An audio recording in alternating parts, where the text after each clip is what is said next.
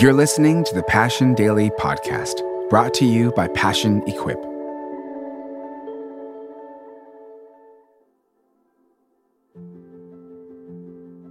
Hi, my name is Lainey Beth, and today is January 22nd. Today we're reading out of the book of Numbers, and as we open up the scriptures, take this time to pause, be still, focus on God's word and his presence.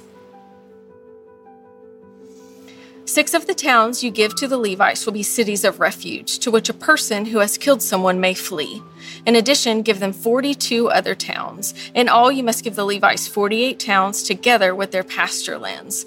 The towns you give the Levites from the land the Israelites possess are to be given in proportion to the inheritance of each tribe. Take many towns from a tribe that has many, but few from the one that has few. Then the Lord said to Moses, Speak to the Israelites and say to them, When you cross the Jordan into Canaan, select some towns to be your cities of refuge to which a person who has killed someone may accidentally flee. They will be places of refuge from the avenger, so that anyone accused of murder may not die before they stand trial before the assembly. These six towns you give to be your cities of refuge. Give them three on this side of the Jordan and three in Canaan as cities of refuge. These six towns will be a place of refuge for Israelites and for foreigners residing among them, so that anyone who has killed another accidentally can flee there.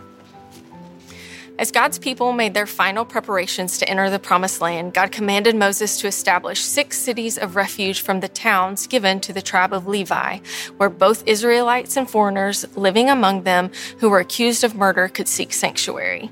The Old Testament law allowed for the closest male relative of a person who was killed to seek vengeance for their deceased family member. But if the death was perhaps accidental, the manslayer could flee to the city of refuge where the accused would stand trial and, if found guilty of intentional murder by the judges, face the death penalty.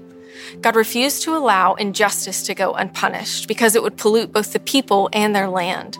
God's justice demanded that sin be punished. But the cities of refuge also pointed forward to Christ, an even better sanctuary and means of dealing with the sins of God's people. All are guilty of sin and, if forced to stand trial before God alone, would be condemned to eternal punishment. However, God's people can take hold of Christ as their refuge. He offers them forgiveness from their sins and escape from the death they all deserve. Let's pray. Jesus, I know you are purely good and completely just, so sin must be punished. Thank you for being my sanctuary, my city of refuge, so that I don't have to bear the punishment I deserve. Amen.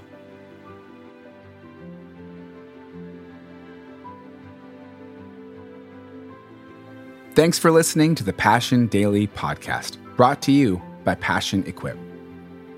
Passion Equip makes it easy for you to watch the most powerful messages of passion relive moments of worship, and find articles and tracks that are specifically designed for the season of life you're in and the questions you have. To access thousands and thousands of resources, all designed to encourage you towards knowing God above all else, visit passionequip.com today.